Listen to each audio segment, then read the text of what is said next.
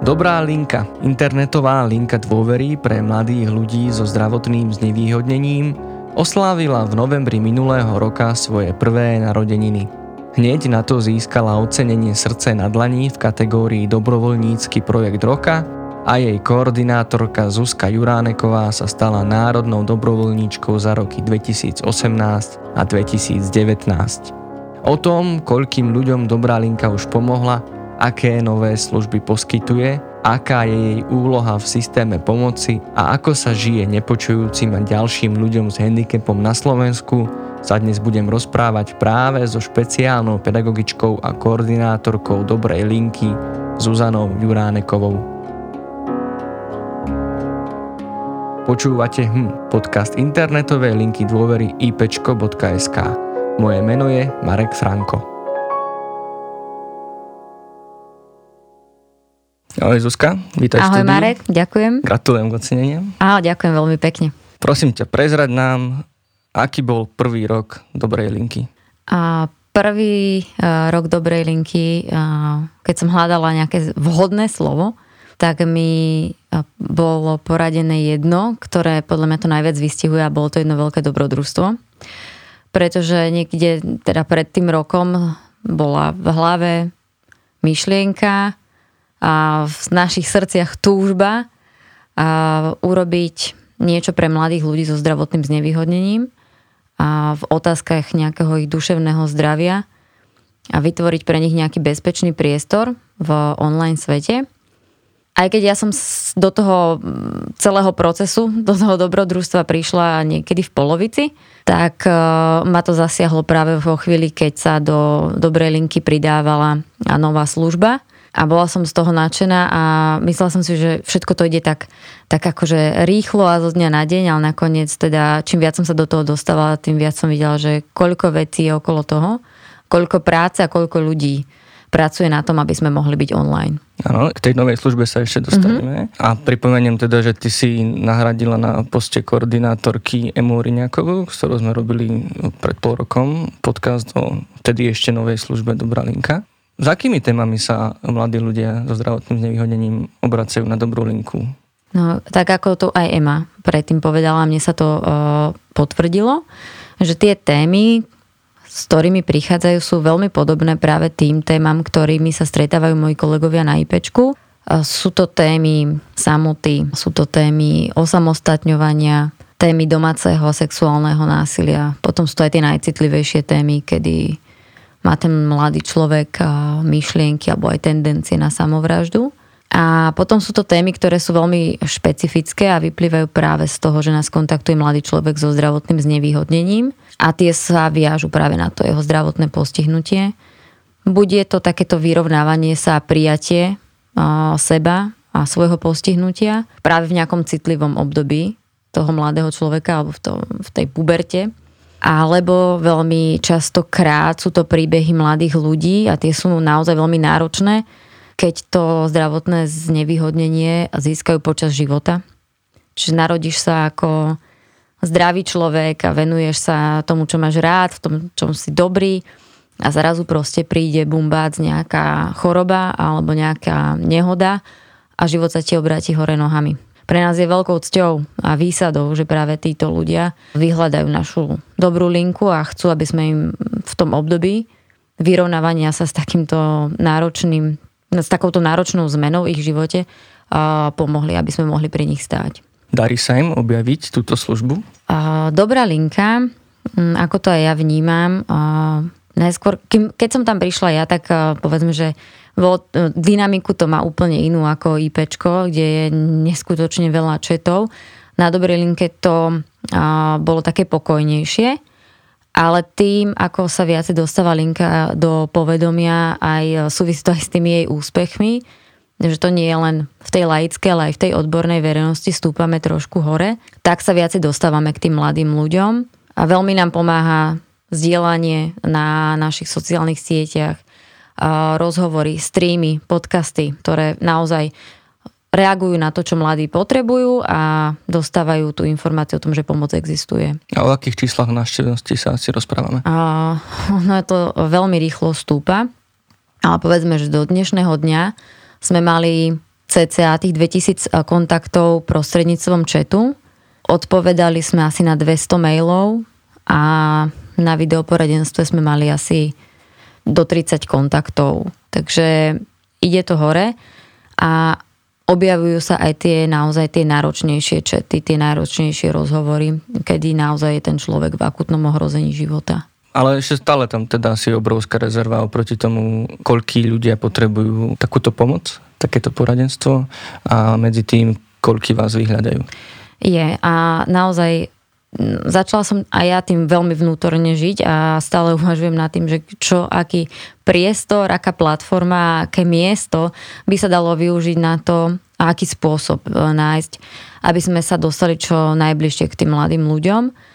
A toto je taký jeden z tých cieľov našich, že šíriť tú informovanosť, dostať sa ešte viac, či cez školy, či cez odborníkov, či cez kamošov, či cez známe tváre slovenského showbiznisu a virtuálneho sveta, aby o nás vedeli. Aby sme mohli pomôcť ďalším čo som si ja všimol vlastne aj v spolupráci s Dobrou linkou, že naozaj ten svet ľudí so zdravotným znevýhodnením je dosť uzavretý, že tie rodiny s takýmto členom alebo s takýmto dieťaťom sú veľakrát v izolácii alebo sa teda stretávajú len e, s rodinami s podobným osudom.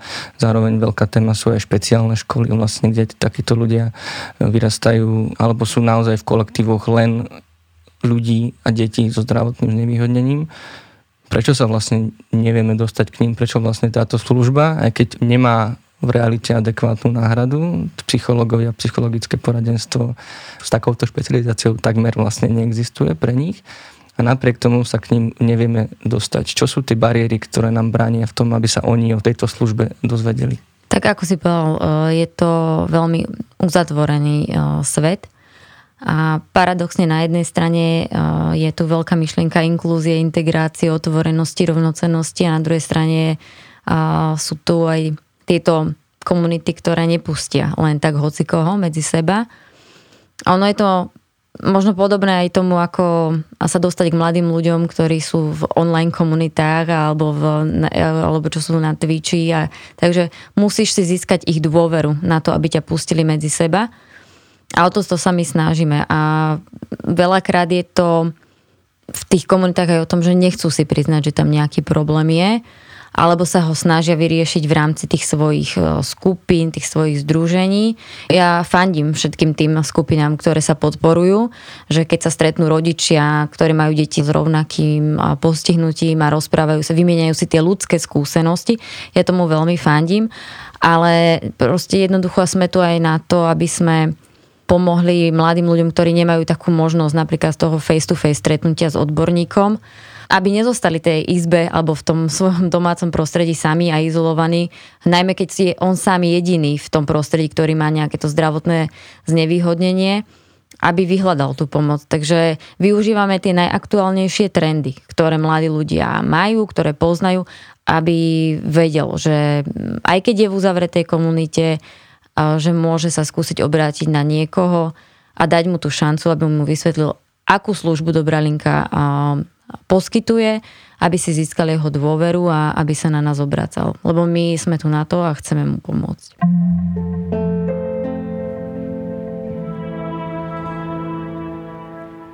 Ty pracuješ vlastne ako špeciálna pedagogička a už 16 rokov vyučuješ na, na škole pre deti so sluchovým postihnutím. Áno, deti a žiakov. Nepočujúci tiež patria do skupiny ľudí so zdravotným znevýhodnením. Čiže vlastne vidíš e, do týchto komunít. Vieš povedať, čím to je, že neustále vlastne ľudia so zdravotným znevýhodnením nie sú, a teda nielen nepočujúci alebo ľudia so sluchovým znevýhodnením, nie sú súčasťou tej širšej spoločnosti, že sú stále ako keby na okraji, stále sa na nich zabúda, sú prehliadaní a vlastne ako keby sme ich my ako väčšina nechceli vidieť, alebo ako vidieť rodinu s takýmto osudom, vlastne už máme pocit, že oni už sú ako keby odpísaní a vlastne vôbec neuvažujeme nad tým, že ten človek s akýmkoľvek znevýhodením dokáže stále žiť plnohodnotný život. Prečo je to možno pre tú väčšinu takéto náročné a zároveň ako to vnímajú tie komunity z nevýhodnených ľudí? Vieš, e, tým, že som pomerne dlhý čas tej špeciálnej pedagogike a jedným, e, jednou z vecí, s ktorou som sa ja stretla, boli aj dejiny špeciálnej pedagogiky. Takže ja keď si úplne porovnám, že to, čo bolo a to, čo je teraz, tak už to je pre mňa veľmi diametrálny rozdiel v tom, ako sa nastavila pomoc, vzdelávanie a začlenovanie postihnutých alebo teda zdravotne znevýhodnených do spoločnosti. Je pravda, že ty ako človek, ktorý nemá túto informáciu, tak vnímaš tieto veci takto. Ja nehovorím, že teraz je situácia ideálna, nie je strašne veľa vecí, je treba, na ktorých treba pracovať, ale keď si predstavím naozaj z toho, že všetkých tých, eh, tých, tie deti, tých žiakov boli proste niekde na okraji mesta v nejakom ústave, kde tam boli len strčení a no, len sa dbalo o nejaké ich základné potreby, tak eh, je to obrovský skok k tomu, že je tu vzdelávanie, špeciálne školy, inklúzia, integrácia. Ale samozrejme, tých, tých nedostatkov a tých vecí, na ktorých treba pracovať, je strašne veľa. Čo sa týka tých komunít, tak napríklad komunita nepočujúcich je naozaj jedna z takých tých najuzatvorenejších. A vyplýva to aj z toho, že je to komunita, ktorá má naozaj špecifický, jedinečný komunikačný systém, majú svoj vlastný jazyk a ktorým komunikujú, majú svoju kultúru a veľmi ťažko medzi seba púšťajú človeka, ktorý ten posunkový jazyk neovláda, nemajú takú dôveru možno v tom, že niekto počujúci zvonku im chce pomôcť. A samozrejme, nebudeme hádzať všetkých do jedného vreca, ale náročnejšie sa dostávame priamo k ním a náročnejšie získavame tú ich dôveru, že naozaj sa snažíme porozumieť tomu, čo ich e, trápi, čo by chceli zmeniť a ako by chceli zlepšiť svoj život v tejto spoločnosti a že im v tom chceme pomôcť. Samozrejme, nechceme to robiť o nich bez nich, ale s nimi. A snažíme sa získavať tú ich dôveru ako počujúci. A niekedy je to naozaj veľmi náročné. No a je vlastne prečo toto vnímanie e, tých príchod dieťaťa do rodiny s postihnutím je, je neuveriteľný šok Hej, proste dvaja mladí ľudia, ktorí si plánujú budúcnosť, plánujú si rodinu a majú proste nejakú tú vysnívanú predstavu, ako to bude zrazu bombác, takýto šok. A lekári im povedia, že tak vaše dieťa nevidí, nebude chodiť, nebude rozprávať, nepočuje. Proste prichádza veľká vlna emócií na strane tých rodičov, nejaké presne toto seba obviňovanie, čo som urobila zle počas tehotenstva, nemala som si dať toto alebo toto. A potom je tam to, to prijatie. Prijatie toho faktu, že sme teda rodičia dieťaťa, ktoré má nejaké postihnutie. A v tejto chvíli by naozaj mali dostať aj tí rodičia tú podporu. Tú z okolia, ale aj tú odbornú. A v zahraničí to funguje tak, že keď príde, keď sa narodí takéto dieťatko, tak nabehne tým všetkých odborníkov od logopedov cez lekárov, pediatrov, psychologov a pomáhajú v tej ranej starostlivosti. Toto je u nás veľmi kritické obdobie, že tá ranná starostlivosť u nás nie je až taká, ako by mala byť. A napríklad v prípade detí so sluchovým postihnutím výrazne túto službu zasuploval tretí sektor a pripravili úžasný projekt, učili, pripravili odborníkov, ktorí chodili do rodín, pracovali s týmito deťmi, ale mm, zatiaľ ten štát neprebral ten model, aby v tom pokračoval, aby sa z toho stala štátna služba. Takže toto by určite výrazne pomohlo. No a potom samozrejme to šírenie tej osvety a, a začlenovanie tých ľudí do, do všetkého, čo robia aj zdraví, No a stále, stále pracovať na tom, aby bolo čo najmenej tých bariér. Či už sú to bariéry pre e, komunikačné, či už sú to bariéry e, pre telesne postihnutých. Mm, snaží sa to eliminovať a čo ja mám potvrdené, že najviac nás upozorňujú na to práve tí ľudia, ktorých sa to týka, pretože my si môžeme ako e, zdraví ľudia ísť a povedať no tak je tu teda veľa schodov, ale najviac podnetov získaš práve od toho človeka, ktorý to žije, ktorý je v tom dennodenne. My si môžeme všimnúť tie základné veci, ale on ide do tej hĺbky a, a dokáže nás upozorniť na to. A potom už sú tie služby, ktoré by to o to mali komunikovať s tými, v ktorých je v koho kompetenciách to je. Musím potvrdiť teda, že pokiaľ sa človek neoboznámi s týmto svetom alebo rôznymi tými bariérami, tak eh, si veľakrát neuvedomí, koľko ich vlastne v okolí je pokiaľ teda nemá tú skúsenosť priamo z rodiny alebo okolia, že vidí, s čím ten človek, akýmkoľvek znevýhodnením vlastne vie Ty sám zápasy. si k tomu uh, priňuchol uh, vďaka tomu, že veľmi výrazne uh, spolupracuješ s Dobrou linkou a s uh, vlogmi, takže mal si možnosť rôzne témy, rôzne postihnutia uh, spoznať a naozaj je to, je to veľmi náročné. Musíš tom žiť veľmi dlho a a naozaj sa tak nastaviť aj to myslenie, že fúha, tak vlastne ako by napríklad ten nepočujúci zavolal sanitku, hej, alebo ako by mohol dať e, človek, ktorý má iba jednu ruku, e, ja neviem, treba z prvú pomoc, keď máš stláčať 30 krát hrubník do hĺbky 5 cm. To sú také rôzne otázky, ktoré ti naskakujú. Napríklad ja som sa nad tým nezamyslela, až kým sme tu nemali kolegu z e, Červeného kríža, že teda vážne. No a tiež pre mňa to bolo akoby výroba tých vlogov, o živote ľudí so zdravotným znevýhodením vlastne bola objavovanie úplne nového sveta a úplne nového pohľadu na, na každodenné záležitosti. Ale mám pocit, že pri každej ako keby z tých tém sa niekde úplne hĺbke na konci objavilo to, že my ako zdraví alebo intaktná väčšina. Keď vidíme človeka so zdravotným nevýhodnením, jednoducho neberieme ho takého, aký je a vlastne neuvažujeme nad ním, že je to človek, ktorý má vlastné sny, túžby, robí každodenné činnosti, chce mať vzťahy, chce mať lásku, chce mať sex. To je veľká téma vlastne ohľadom zdravotných znevýhodnení, že zabúdame, že by chceli mať sexuálne vzťahy, zabúdame, že by chceli pracovať, zabúdame, že by chceli žiť samostatne. A stále sa mi to spája do toho jedného vlastne, že keď vidíme zdravotne znevýhodneného, tak väčšinou len ako objekt pomoci charity v televíznych reláciách im dávajú dary a plnia im sny a vlastne nikdy si, málo kedy si za tým predstavíme vlastne človeka. Ešte stále sme krajina predsudkov, to si nebudeme hovoriť. A tie pohľady tých ľudí, ktorí nie sú ani z oblasti špeciálnej pedagogiky, ani nerobia vlogy, ani nerobia na linke dôvery, sú naozaj také, že chuďatko.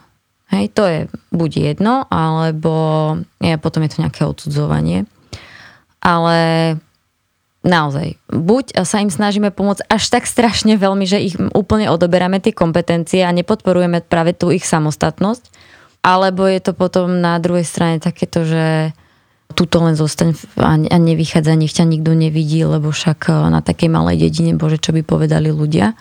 A pritom naozaj je to človek, ktorý má sny, má túžby a pomalými, kr- maličkými krokmi sa snažíme teda e, tieto mýty búrať o tom, že títo ľudia môžu vyštudovať vysokú školu, môžu sa zamestnať, môžu e, si zakladať rodiny, môžu samostatne bývať. Jasné. Potrebujú na to určité podmienky, aby tam, aby mohol ísť bývať sám. Musia aj tí rodičia sa pripraviť na to, že vychovávajú samostatného človeka, lebo oni tu nebudú väčšine. A čo potom s ním? Hej? Že venujme tú energiu do toho, urobiť z neho samostatného, pripraviť ho do spoločnosti samostatného človeka, ktorý sa dokáže o seba postarať a napomáhajme mu v tom, aby si splnil tie svoje sny, podporujme ho, ale nerobme všetko za ňo a ani ho nevnímajme presne ako len ten objekt toho, že ty si to chuďatko, ktoré nič, nič nezvládne a potrebuje okolo seba ľudí, ktorí to všetko za neho budú robiť a ty tu len seď a dýchaj. Proste tak toto nie je. Tí mladí ľudia sú rovnako motivovaní, húževnáti k tomu byť úspešní a naplniť si tie svoje ciele, ktoré majú. Lebo ich majú presne také isté ako my. Len rozdiel je v tom, že ja chodím, ale on je na vozičku, ale cítime to úplne rovnako.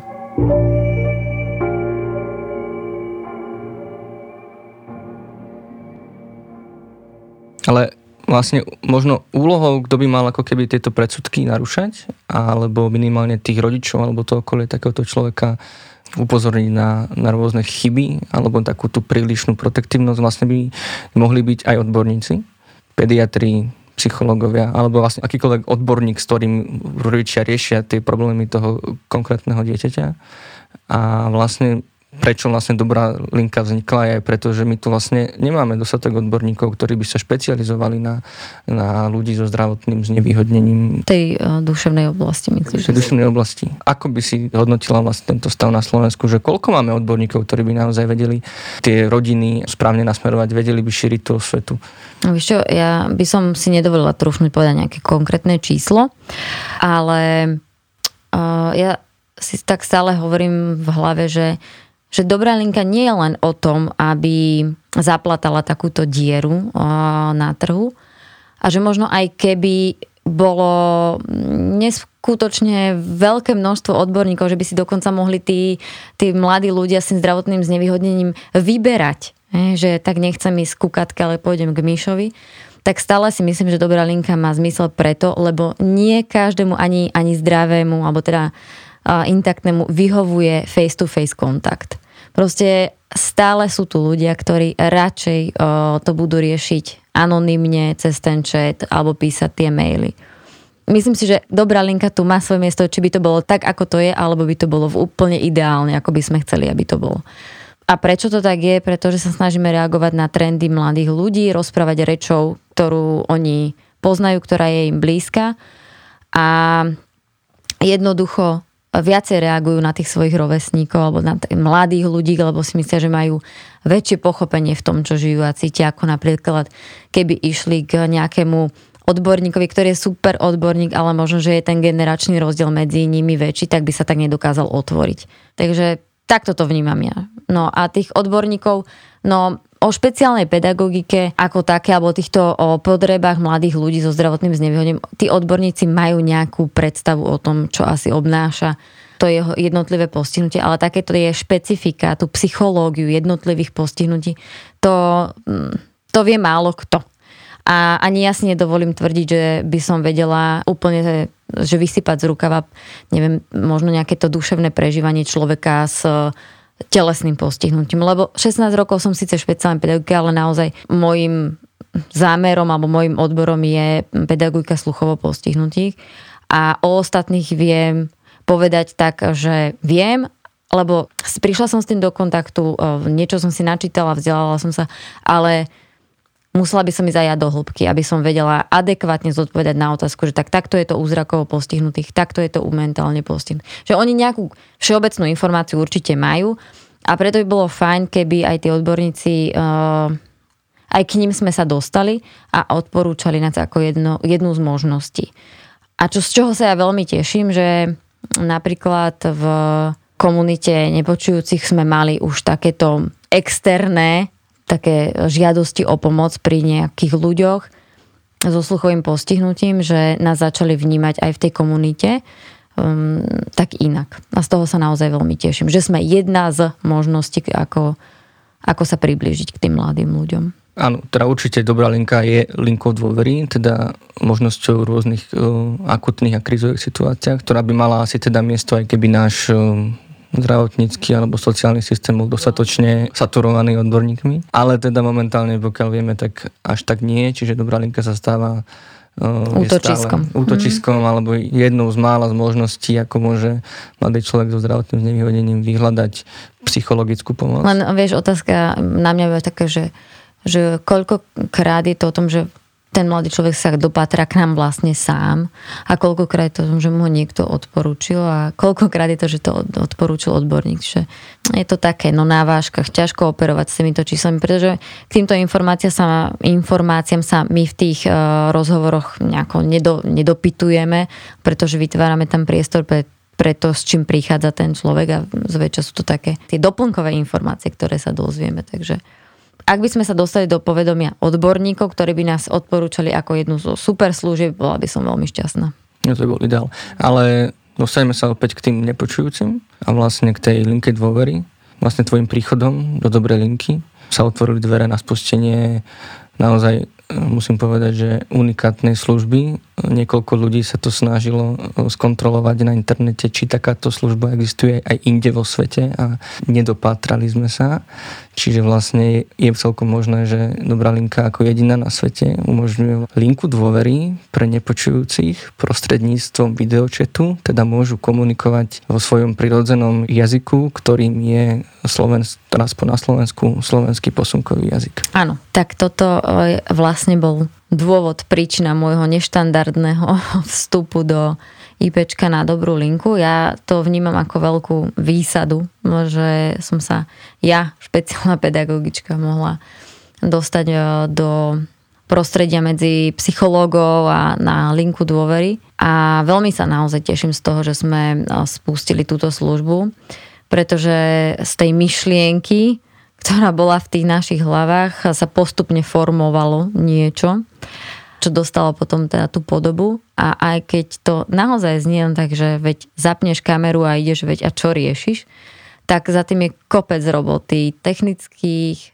skúšania, overovania, zabezpečenia signálu, pretože ten je momentálne naozaj v tom videorozhovore veľmi dôležitý, aby všetko fungovalo tak, ako má, aby nič nesekalo, pretože Každé to seknutie obrazu vlastne znamená zabrzdenie nejakej informácie, ktorá je vyslaná buď to smerom ku mne, alebo teda k tomu mladému človeku. Že toto všetko sme museli otestovať niekoľkokrát za rôznych podmienok, v rôznych miestnostiach s rôznymi ľuďmi.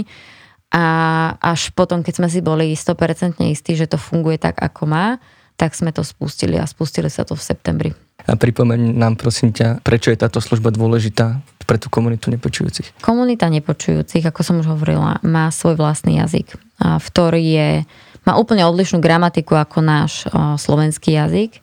My tí nejakého posunkovom jazyku sme už, myslím, že sa snažili vyvracať, že nie je to žiadna, žiadny umelý kód, proste je to naozaj jazyk so svojou gramatikou a tak.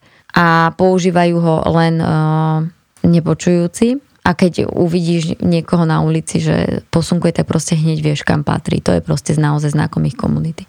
No a tá gramatika toho posunkového jazyka je teda iná ako tá naša a tak ako oni posunkujú, ako, ako používajú gramatiku posunkového jazyka, tak tak aj píšu. Čiže ten slovosled je úplne odlišný od toho, čo máme my. Preto aj keď sa s nami snažili nepočujúci spojiť a formou četu, písali práve v tejto gramatike posunkového jazyka, čo pre človeka, ktorý nemá skúsenosť s nepočujúcimi, bola mm, proste jednoducho zhluk slov, ktoré mu nedávali nejaký celistvý význam. A keď pátrali, že čo je za tým, tak zistili, že ten človek je sluchovo postihnutý, alebo teda nepočujúci. No, a keďže naozaj chceme byť poradňou bez bariér a snažíme sa o to, uvažovali sme, ako sa k týmto ľuďom priblížiť, lebo keď už si dali tú námahu a vystúpili z toho, z toho nejakého svojho komfortu alebo teda z tej ochrany tej komunity, do toho, že sa e, obratili na počujúcich a chceli od nich pomôcť, tak sme povedali, že musíme im to poskytnúť tak, aby dostali to, čo potrebujú. A tou jedinou cestou bolo videoporadenstvo v posunkovom jazyku. Aj za cenu straty vizuálnej anonymity, ale zase za s cieľom, že budú mať odkomunikované to svoje prežívanie a to, čo ich trápi v jazyku, ktorému rozumejú. U nepočujúcich je veľmi náročné nejako vyjadrovať svoje svoje vnútorné prežívania, tie pocity. My máme kopec slov, ktoré použijeme na to, je mi ťažko, nevládzem, cítim. Áno, aké rôzne abstraktné slova. Rôzne abstraktné slova. Oni to vyjadria jedným posunkom. Hej, ale ty keď chceš sa dopracovať k tomu všetkému, že Uh, alebo teda jedným slovom, keby ti to napísali, je mi smutno. Ale ty sa potrebuješ uh, k tomu dopracovať nejak to viacej s tým človekom riešiť, hľadať tie možnosti, tak potrebuješ uh, komunikovať tak ako on, preto ten posunkový jazyk. A aj napriek tomu, že na niektoré slova možno posunok nie je, tak tým, že posunkový jazyk je opisný, tak prostredníctvom toho opisu sa vieš k nemu približiť a dostať sa do toho. Lebo naozaj emócie sú veľmi abstraktné, sú pre nich neuchopiteľné a ťažko, ťažko to dávajú zo seba von. No tak my sme to vymysleli proste tak, že ani písať o tom nebudú, ani mailovať o tom nebudú, ale že jednoducho prídu a budeme sa v tom snažiť babrať a v posunkovom jazyku. Aké sú reakcie na, na tú službu, respektíve ako prebieha, prebiehajú tieto rozhovory? Darí sa týmto mladým ľuďom pomôcť? Funguje tá komunikácia? No, tak ako som ti povedala, komunita nepočujúcich patrí naozaj k veľmi uzatvoreným. Nehovoria o svojich problémoch, nevynášajú tie svoje nejaké problémy mimo komunitu oni si to všetko riešia tam. Zatiaľ e, je to o tom, že sa snažíme získavať ich dôveru, čiže veľakrát nás kontaktujú práve s tým, že kto sme, čo sme, čo im vieme ponúknuť, otestujú si e, aj tú technickú stránku a tie komunikácie, ktoré sme mali, okrem týchto informačných, tak boli aj e, napríklad na teda tému nejakých kamarádskych vzťahov alebo na tému sex. Hej to sú také, také témy, ktoré si žijú tí mladí ľudia, čiže sú pre nich úplne normálne. Takže prišli. No, ten rozhovor prebieha tak, že vlastne sa prihlási cez tú našu stránku, cez tú našu aplikáciu a otvorí sa mu chat. Mm, buď si dá reálne meno teda, alebo nejaký nick, pod ktorým bude vystupovať. Potom sa spojíme prostredníctvom videa, kde teda už spolu komunikujeme v posunkovom jazyku. Čo je veľmi dôležité, vedieť a dať tomu človeku najavo, že aj keď ťa vidím a komunita nepočujúcich je malá, čiže môže sa stať, že my sa stretneme na, ja neviem, medzinárodnom dni niekde na oslave alebo na oslave Medzinárodného týždňa nepočujúcich, tak to neznamená, že ja za tebou prídem, že ahoj, čo, čo, čo, ja som tá Zuzka z Dobrej linky, no čo už ti je lepšie, alebo vyriešil si toto, alebo ste sa rozišli, proste nie. A jemu treba dať najavo, že aj napriek tomu, že sa ťa tu teraz vidím a povedal si mi tieto osobné veci, funguje tu absolútna nejaká dôveryhodnosť, nejaká anonimita a toto, čo sa udialo tu, zostáva tu a von to nepôjde. A nie je to prekážkou zrazu, keď nie sú anonimní, že by vás nevyhľadali? Hmm, myslím si, že mm, tá túžba mať odkomunikované uh, to nejaké svoje alebo prísť po nejakú rádu alebo dost, uh, pomôcť v niečom, čo ho trápi, je ďaleko pre neho dôležitejšie odkomunikovať v posunkovom jazyku ako to, že sa vidíme.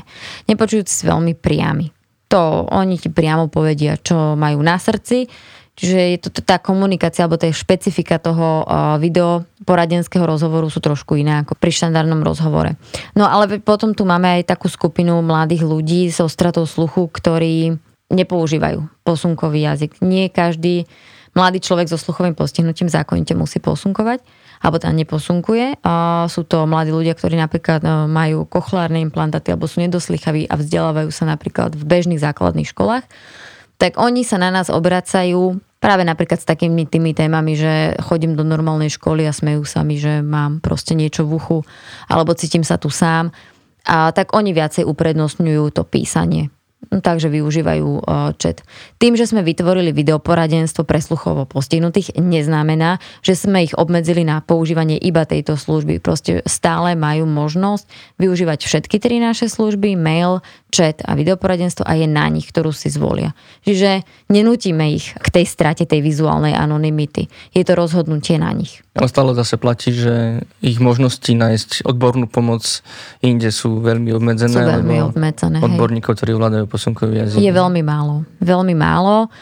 Máme psychologičku, ktorá ovláda posunkový jazyk, ale ona robí to face-to-face poradenstvo a to presne to, čo som hovorila, že aj napriek tomu, keby ich bolo 100, ktorí vedia, stále sú tu tí mladí ľudia, ktorým ten osobný kontakt proste nevyhovuje a, a je im to takto lepšie. Zase druhá vec je, že internet a nám pomáha v tom, aby sme sa spojili s človekom, ktorý je, ja neviem, z Košíc, hej, a, alebo je tu nás z Bratislavy. Môžeme si četovať s niekým, kto býva od dva paneláky ďalej, ale zase môžeme si četovať aj s niekým, kto býva na druhej strane republiky. Že internet nám zabezpečuje to, že sme pri nich rýchlo a vtedy, keď to potrebujú. Kdežto na tom, na, príklad na ten termín, u toho psychológa sa niekedy čaká strašne dlho. A keď je to niečo akútne, tak e, to treba riešiť okamžite a my tu vtedy sme. Ešte pripomeňme, že Dobrá linka funguje každý pracovný deň od 3. do 8 hodiny po obede a videoporadenstvo... V útorky a štvrtky tiež v tom istom čase od 15. do 20. A tam vlastne nepočujúci môžu kontaktovať priamo teba. Áno. Zatiaľ teda, aj keď naši poradcovia sa vzdelávajú v posunkovom jazyku, tak zatiaľ ty si tá naj, najzdatnejšia v tomto jazyku, preto tam môžu kontaktovať teba a to sa vlastne dopracujeme aj k pripomenutiu toho, že prečo si dostala ocenenie Národný dobrovoľník roka za posledné dva roky. Ty si normálne zamestnaná ako špeciálna pedagogička, učiteľka? Ja som vo svojom hlavnom pracovnom mm, čase, vo svojom hlavnom zamestnaní špeciálny pedagóg, ktorý učí na prvom stupni žiakov so sluchovým postihnutím tu na v škole v Bratislave. A popri tom sa venujem vyučovaniu budúcich špeciálnych pedagógov. Učím ich, ako majú učiť, tak jednoducho povedané, na katedre špeciálnej pedagogiky Pedagogickej fakulty Univerzity Komenského. A vlastne tam som sa ja stretla s dobrovoľníkou a s IPčkom a odtiaľ potom viedli moje kroky sem.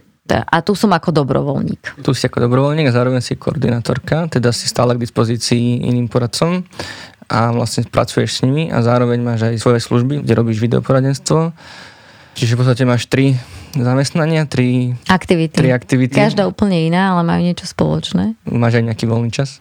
Um, tak uh, jeho menej, to sa nebudeme hovoriť. A že nie, ale tak e, nejak sa to vždycky dá. Niekedy sú tie dni naozaj náročné, že okrem toho, že si teda prídeš a plníš si tie koordinátorské povinnosti alebo si plníš teda tú svoju službu, ktorú máš, buď je to na videoporadenstvo alebo na čete, mm, tak sa objavia, objaví ďalších e, milión maličkostí, ktoré treba riešiť. To som si všimol, lebo dosť často ťa vydávam výpečku. Áno, a ja som rada, že aj tých si dosť často výpečku.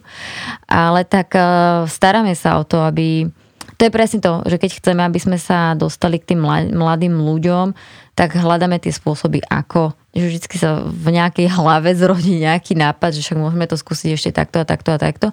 No aby sme nezostali len pri tom nápade, tak toho treba chopiť, takže vždycky si tie úlohy nejako rozdelíme a, a robíme na tom. No a keď máme nejaký voľný čas, tak buď ho trávime spolu s IPčkármi, alebo ho trávime so svojimi priateľmi a rodinou. Jasné. Tak a posledná otázka. Vieš dať nejakú radu širšej verejnosti, ako zlepšovať vzťahy s komunitami ľudí so zdravotným nevýhodnením? Napríklad aj s nepočujúcimi. Uh, z mojej skúsenosti, ktorú mám, je, keď stretnete nejakého nepočujúceho, viete pár posunkov, tak oni sa z toho veľmi, veľmi tešia a naozaj už toto vnímajú ako veľké gesto zo strany počujúcich, že wow, ty si počujúci a ty máš záujem sa naučiť nejaké posunky, aby si sa so mnou mohol rozprávať. Takže teraz je veľmi uh, také trendy a mladých ľudí aj dospelých ľudí uh, láka učiť sa posunkový jazyk. Ja sa z toho naozaj úprimne veľmi teším. Že to tak je, lebo je to pre mňa jedným zo znakov, že chceme uh, búrať nejaké bariéry. Aj tieto komunikačné. Ďalšia vec, ktorú by som mm, povedala možno je, že aj keď neviete posunkovať, tak ono stačí len pár pravidiel o tom, ako, ako nastaviť tú komunikáciu s tým nepočujúcim, že nebudem rozprávať rýchlo, budem výraznejšie artikulovať, skrátim vety, upravím pozornosť len na tie hlavné. A čo sa týka nielen komunity nepočujúcich, ja by som bola veľmi rada, keby mm, to nezostalo o tom, že prehliadame sa, ale aby to nebolo ani len taká tá pomoc, lebo ty si chuďatko na vozíku a potrebuješ pomoc, ale aby sme tie naše svety e, spojili na takej partnerskej rovnocennej úrovni, pretože my môžeme naučiť ľudí so zdravotným znevýhodnením veľa a oni môžu naučiť veľa nás. A o tom to by to malo byť, že keď tu chceme nejakú bezbariérovosť, tak to nie je len o nejakých schodoch a rampách, ale aj o tom našom nastavení, o tom našom názeraní na týchto ľudí pomôcť, poskytnúť pomoc a pomáhať tým neúplne zdravým spôsobom sú dve odlišné veci, ale to partnerstvo. Partnerstvo a taká tá ľudskosť do toho, že poďme do toho takto. Ďakujem ti Zuzka, ďakujem ja... ti za návštevu a za tieto veľmi pozbudivé slova. Ďakujem aj ja, že som tu mohla byť. A milí posluchači, ak by ste mali ďalšie otázky, neváhajte kontaktovať Dobrú linku alebo Zuzku priamo. Všetky kontakty nájdete na stránke dobralinka.sk. Áno. A šírte nás ďalej, pretože chceme tu byť a chceme byť s vami, keď vám nie je dobre. Ahojte. A ja už len doplním, že spomínané vlogy o mnohých témach, ktoré trápia ľudí so zdravotným znevýhodnením, nájdete na youtube kanáli IPčka a v archíve našich podcastov aj náš predošlý rozhovor o dobrej linke so psychologičkou Emou Oriňákovou. Popise tohto dielu prikladáme aj odkazy. Podcast HM pripravujú pre vás Marek Franko za tvorivú časť – Lenka Nemcová a Marek Madro za produkčnú a odbornú a nájdete ho vo väčšine podcastových aplikácií alebo na webe IPčka. Kontaktovať nás môžete pomocou Facebooku, Instagramu alebo mailu a podporovať pomocou platformy Patreon. Každé vaše euro nám pomôže pokryť nevyhnutné náklady, neustále napredovať a dlhodobo vám prinášať zaujímavé témy a kvalitných hostí. Ak to však nie je vo vašich finančných možnostiach, poteší nás aj jednoduché zdieľanie či už tohto alebo iných dielov nášho podcastu. Na budúci týždeň sa budeme rozprávať so psychologičkou Henrietou Rolkovou o sexualite mladých ľudí a závislosti na pornografii. Dovtedy ďakujeme, že nás počúvate, podporujete a šírite a nezostávajte sami.